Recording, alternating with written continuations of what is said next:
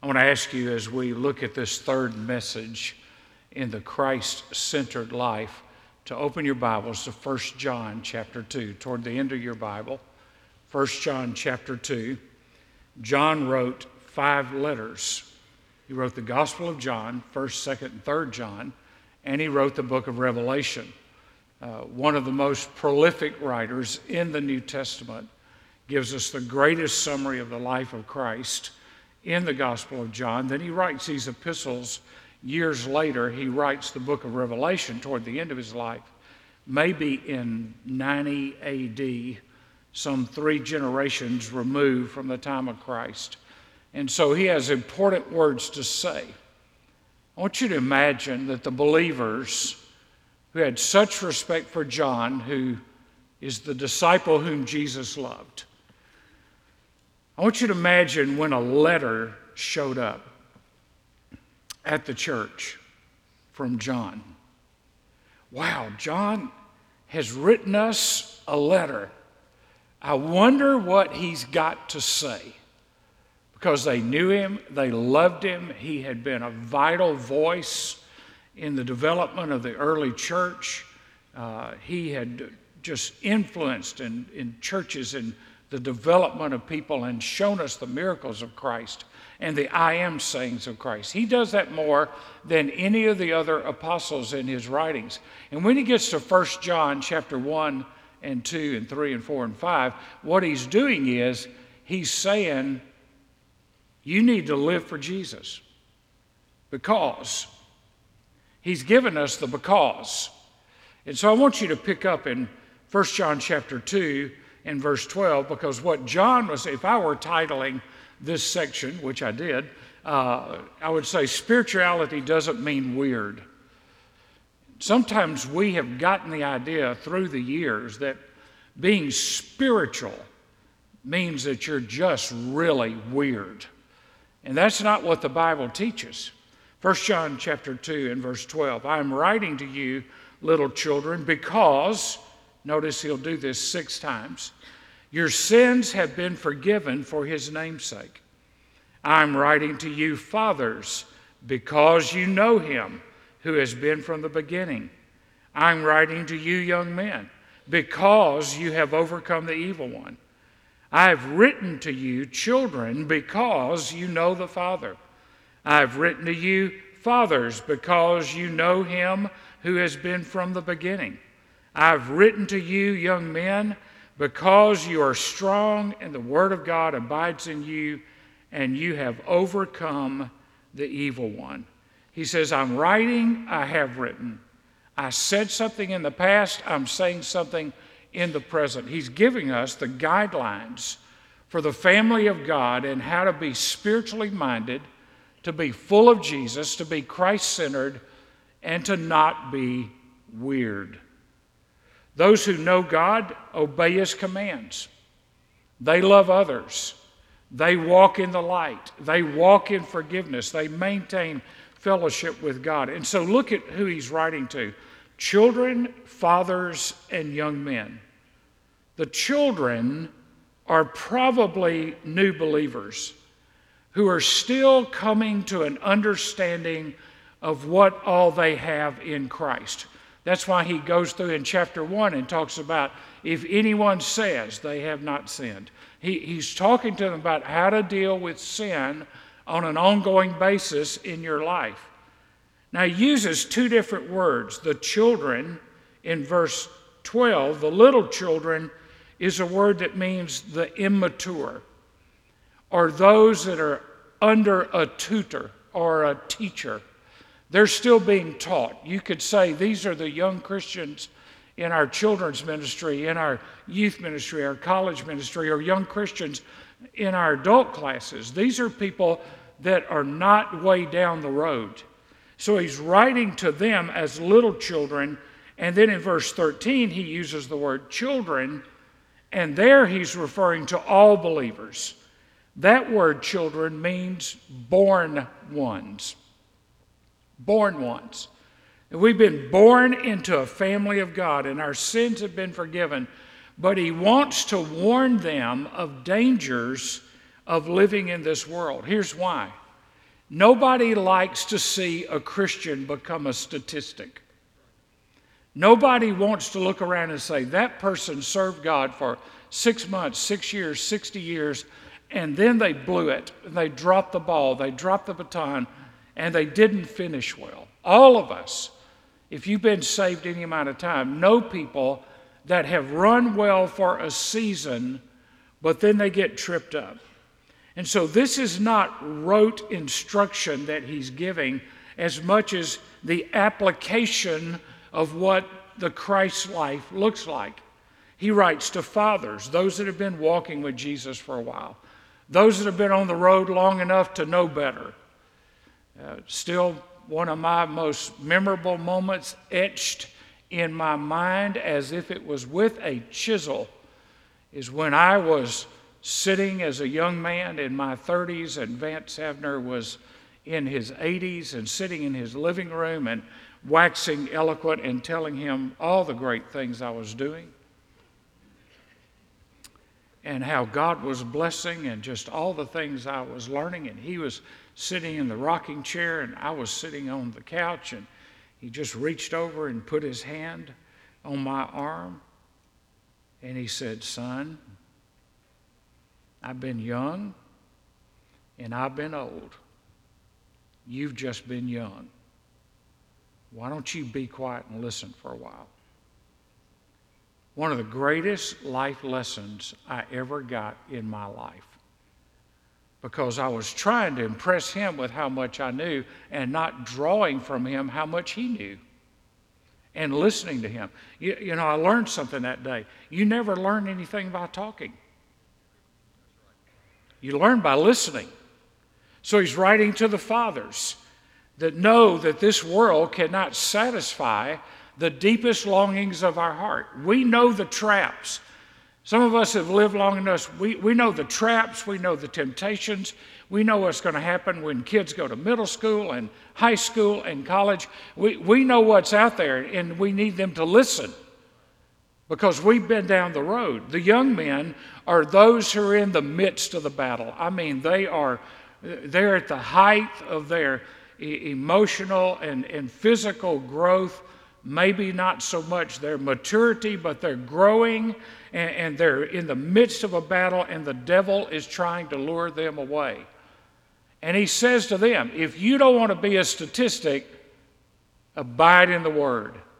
Stay in the Word. The Word is our offensive weapon, the sword of the Spirit, which is the Word of God. John warns us not to love the world. And sometimes, unfortunately, uh, I was reading a, a book kind of on the history of Christianity this week. I was scanning some pages, and, and this author who wrote these words in like the 1870s said, uh, Unfortunately, we have done strange things in the name of Jesus.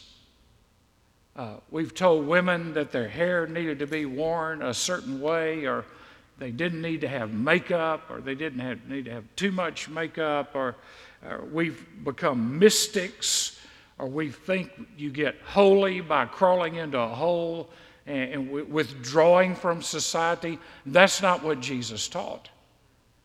Our life in Christ is not about what t shirts you wear.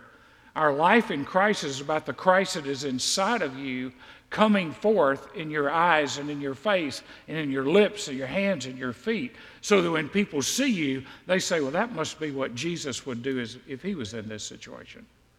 That's what it's about. Too often, we've been afraid to let people learn. And so we've established legalistic rules and regulations. And, you know, I've, I've said this since I was in youth ministry. You know, we've got the nasty nine and the filthy five and the dirty dozen and the unsexy six. I mean, we got, we got all these things, all these things that we set up as barriers which keep somebody from learning to walk by faith. And when they need to be corrected, showing them how the Holy Spirit has given us direction. So we, we need to work on the heart because the work of the Holy Spirit is distinctive, it is not trivial. And one of the ways that shows up is our love for Christ shows up in a love for others. If I'm going to have a Christ centered life, then I'm going to love other people. Say, well, you don't know the people I know. Well, I know some people you don't know, and uh, they're hard to love. They're the more difficult to love kind of people. They're the extra grace needed kind of people.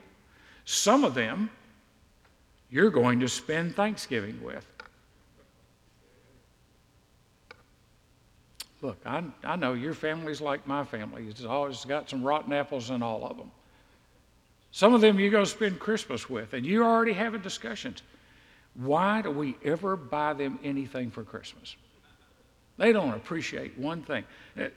But the love of Christ shows love when it's not deserved.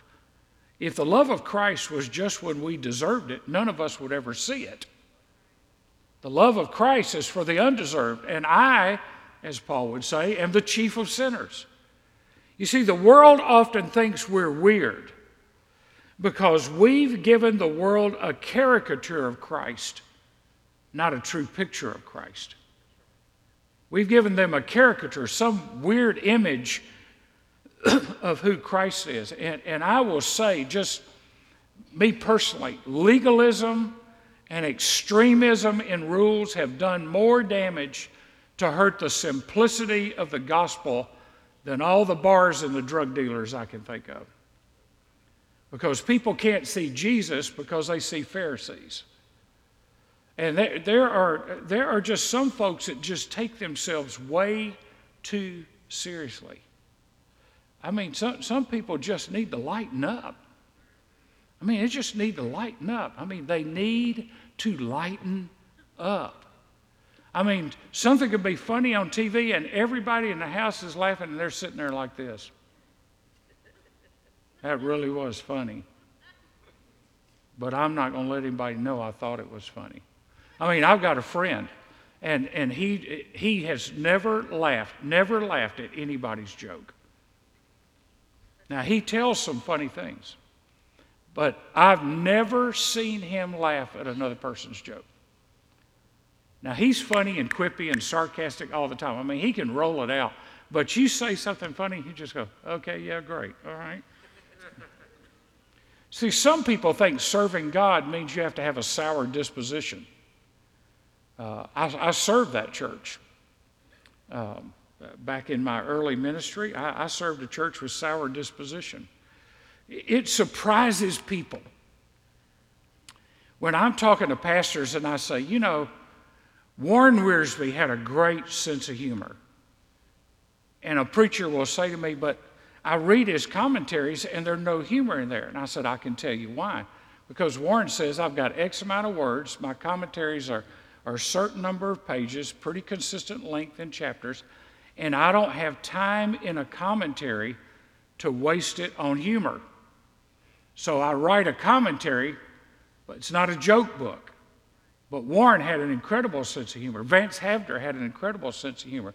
Don Miller, the greatest man of prayer I ever knew, had an incredible sense of humor. Uh, Lehman Strauss had an incredible sense of humor. Uh, the, Vance Havner had an incredible sense of humor. What they have in common? They were godly men who loved Jesus, but they didn't lose the joy of living. You see, the world looks for funny, Jesus looks like joy. There's a big difference between just being funny. And now we live in a world where you can't be funny unless you use profanity. And somehow there's a world out there that thinks only profanity is funny. That's not funny. That's a small mind that doesn't have a good vocabulary. I remember a pastor that I served under in first uh, summer church, and a guy came in wanting some help, and the pastor said, No, he was about, my pastor was about six six. He's a big man. He'd served in the military, and, and this guy just started cussing him out. And the pastor, with all the love of Jesus that he could muster, grabbed this guy by the shirt and pulled him up to him and said, Son, I was in the service. If I couldn't cuss any better than that, I'd quit.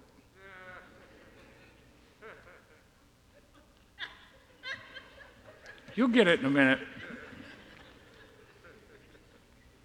This first letter of John, we see practical Christianity. We know how we're saved, we find forgiveness, we know how to walk in the Christ centered life.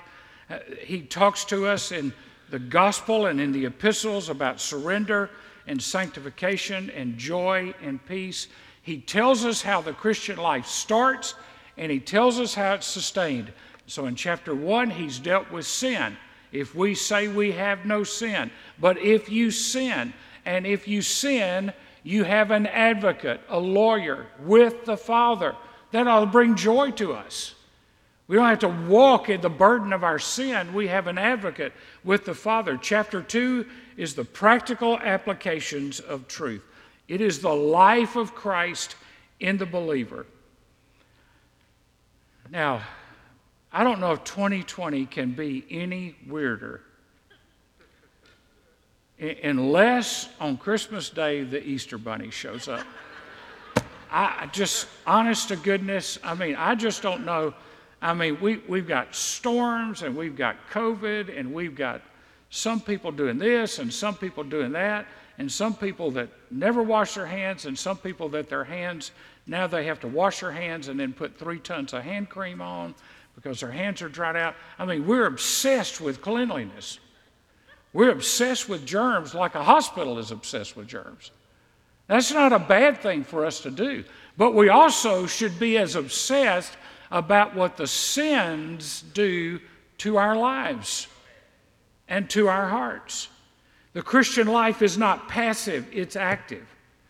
And as believers, we need to understand that it, the Christian experience includes some things, but it excludes some things. We need to remember who we are. You need to remember who you are. You're a child of God. You're a child of the King. You need to act like a child of the King. And you need to remember the alternatives if you forget. You lose your joy. You lose your peace. You lose your testimony. You, you lose the, the Spirit of God and the sensitivity to what God is doing in your life. So, all of that is introduction. Y'all weren't planning on going anywhere, were you? I mean, all of that was introduction. Let me just give you the context of these verses, verses 12, 13, and 14. In chapter 2, verses 7 through 11, John deals with wrong attitudes. Wrong attitudes. In verses 15 through 17, he deals with wrong affections. Love not the world. He deals with wrong affections. In verses 18 and 19, he deals with wrong associates. Now, let's just take those three and let's go back. Just go back to when you were a kid. I don't know if your parents did this to you, my parents did this to me. I don't like your attitude. What do you mean you don't like my attitude? Right now, right now, right in this moment. I don't like your attitude. Well, I want to tell you something. Don't, you're not going to tell me anything. You know, you're living in my house, under my roof, eating my food, driving the car that I bought with the allowance that I gave you. I don't like your attitude. And then as you got older and you got a little bit of freedom, it was this I don't like the people you're spending time with. You ever hear that? I, I don't like the people you're spending. They're fine. They're fine. Well, that's their mother's worried about you, and I'm worried about them. Well, I forgot. You and their mother are friends, and y'all talk on the phone a lot. When we were growing up, our parents were in that generation of maybe they had made some bad choices or they had seen people make bad choices. And when they said things to us like, I don't like your attitude and I don't like the people you're spending time with, they were not killjoys. They were trying to protect us from making bad decisions. Because you become like the people you spend time with. Now, It does not mean we do not spend time with lost people because you got to spend time with lost people to win lost people to Christ. It just means you better be spending time to be salt and light, not spending time and watch it erode your witness. And you compromise your witness because you want the people at the cool kid table or your boss or whoever to like you enough that they see compromise in you that they're comfortable with. See, when black and white become dingy gray, the world feels more popular. And we got way too much dingy gray going on to have Christ centered lives. Six times in verses 12 through 14, I am writing or have written because. A college philosophy teacher had a final exam and had one question at the top of the exam. The question was, why? Only one student in the whole class got the answer right. They wrote the word because. Why? Because. That's what John is doing in this letter. I've written you. Well, why'd you write us? Because. Because he anticipates the question why can't I live like I want to? Why can't I sustain my Christian faith? What do I do if I keep on sinning? He's answering those questions. Because Christ has changed your life, this is what you're supposed to do. So I'm finally at the first point. 1 John 2 12. I'm writing to you, little children, because your sins are forgiven to you and for his name's sake. The forgiven means to send away. The Greek is a picture of releasing water through irrigation canals. So here's what John is saying when you get dry spiritually, when you feel like you're in a deserted experience, in a desert experience, in a wilderness experience, go to God and walk in His forgiveness and watch His living water begin to flow through you by the Holy Spirit. And how do you do that? You go upstream and you see where the water flow got stopped. You go backwards and say, Now, when did this start to happen in my life? And you go back and find the breaking point and go back there and ask for forgiveness. Then you get back on the road. Isaiah 43 25. I, even I, am the one who wipes out your transgressions for my own sake, and I will not remember your sin. Isaiah says, For his name's sake, my own namesake. Why does he forgive sin? Not because you're a great person, it's because of who he is. It's because of his name's sake, his name, his character. Forgiveness is all based on the person of Jesus. Forgiveness is not based on how good I am, forgiveness is based on how great God is. That he chooses to forgive, and it's given to little children. You come to Jesus like a child for forgiveness. You live and sustain your life like a child for forgiveness. You see, we may be on different levels of maturity, but we all came in on the same level of redemption. It doesn't matter whether you get saved when you're five or 50, you come in the same way. You come in the same way. We're all at the same level. We all have to humble ourselves. We have to repent. We have to acknowledge that Jesus is the only way to heaven. We have to ask Him for forgiveness. We have to surrender our lives to Him and change the direction of our lives. That's the, all of us do that the same way. Well, I'm 50 years old and I've got college degrees. You still have to get saved the same way. You have to come as a child.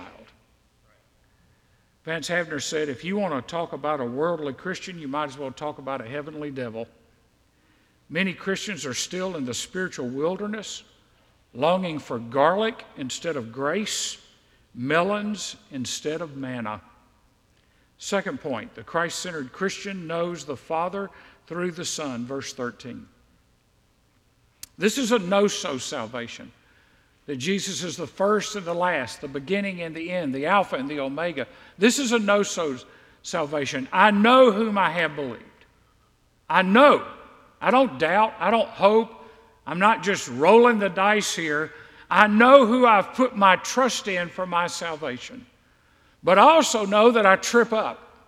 I also know that I mess up. I also know that I say things and I do things that I shouldn't say and I shouldn't do, and I need to daily depend on God and daily walk in the fullness of the Holy Spirit. And because verse 18 tells us that the Antichrist is coming.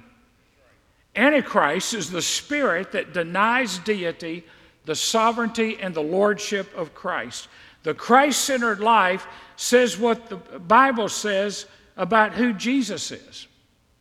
And Jesus told us, and the disciples warned us from the book of Acts onward, that there would be wolves that would come in to devour.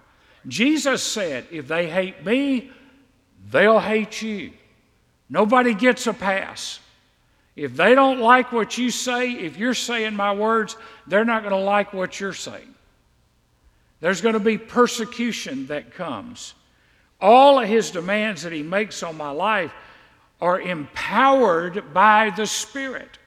It's not me trying harder, it's by me surrendering more and trusting him. Now, just think about it for a minute. Isaiah chapter 6. You don't have to turn there. But in Isaiah chapter 6, the, Isaiah, in the year that King Uzziah died, he says, I saw the Lord. And he said, I was a man of unclean lips. This is a prophet. This is the man who proclaims the coming birth and suffering of a Savior to be born hundreds of years later. I, th- th- I mean, this is no small guy, this is no lightweight believer. Isaiah is one of the major prophets because of how much that he wrote. And here's what he says in Isaiah 6 He saw the Lord, he saw himself, and he saw the need of others. If I want to be Christ centered, I need to see the Lord. In the year that King Uzziah died, in the year when the rug got pulled out from under me, I saw the Lord. In the year of COVID, I saw the Lord. In the year of a bad diagnosis, I saw the Lord. Isaiah is saying something happens in your life, the first thing you need to look for is the Lord. Then he said, I saw myself. I am a man of unclean lips. And he saw others. I dwell among a people of unclean lips. He didn't give himself a pass. He saw the King of Kings. And whether we are children, fathers, or young men, we need to live like we know the Father. We need to live like we know the Father. It doesn't matter where you are in your spiritual journey, you need to live like you know the Father, like you know you're going to come home and find out. It, I don't know if this ever happened to you, but I knew this when I went to school. This is, this is when we had some form of discipline. Now, don't send me an email about this because if you do, I'm not going to read it. This is when, if you got a spanking at school, you got one when you got home, too. And you know, none of you are the worse off for it. I'm not talking about abuse, I'm talking about discipline. I, I mean, I, have told you this several years ago when we cleaned out my parents' house. I found the Board of Education. My dad had made it, it had a handle on it, it was wood that thick. I wrote on it, ouch, ooh, zowie. I mean, I've got all kind of writing on it. And, and if it wasn't that, this was my mom go out in the yard to the switch tree and get a switch, and I'd go get the smallest one I could get. And she'd say, That's not big enough. You want me to go get that switch, or you want to go get it? I'll go get it. And then she'd make me sit there and pick the leaves off of it. I mean, I was, I was praying and I wasn't even saved because I knew what was coming.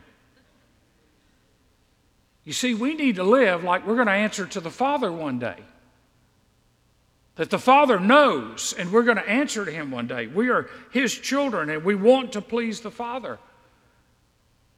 The parable of the prodigal son is really not the parable of the prodigal son, it's the parable of the loving Father who loved his son. The son went off into the pig pen.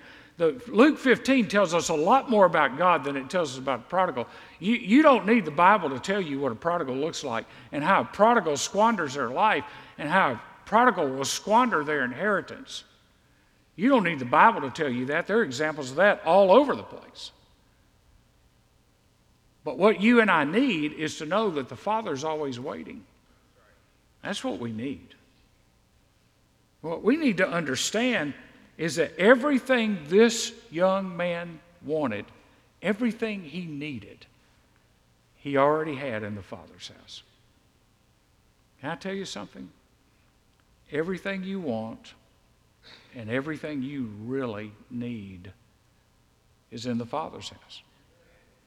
He withholds no good thing from those who love him. If you, being evil, will give good gifts to your children, how much more will the Heavenly Father give to those who ask?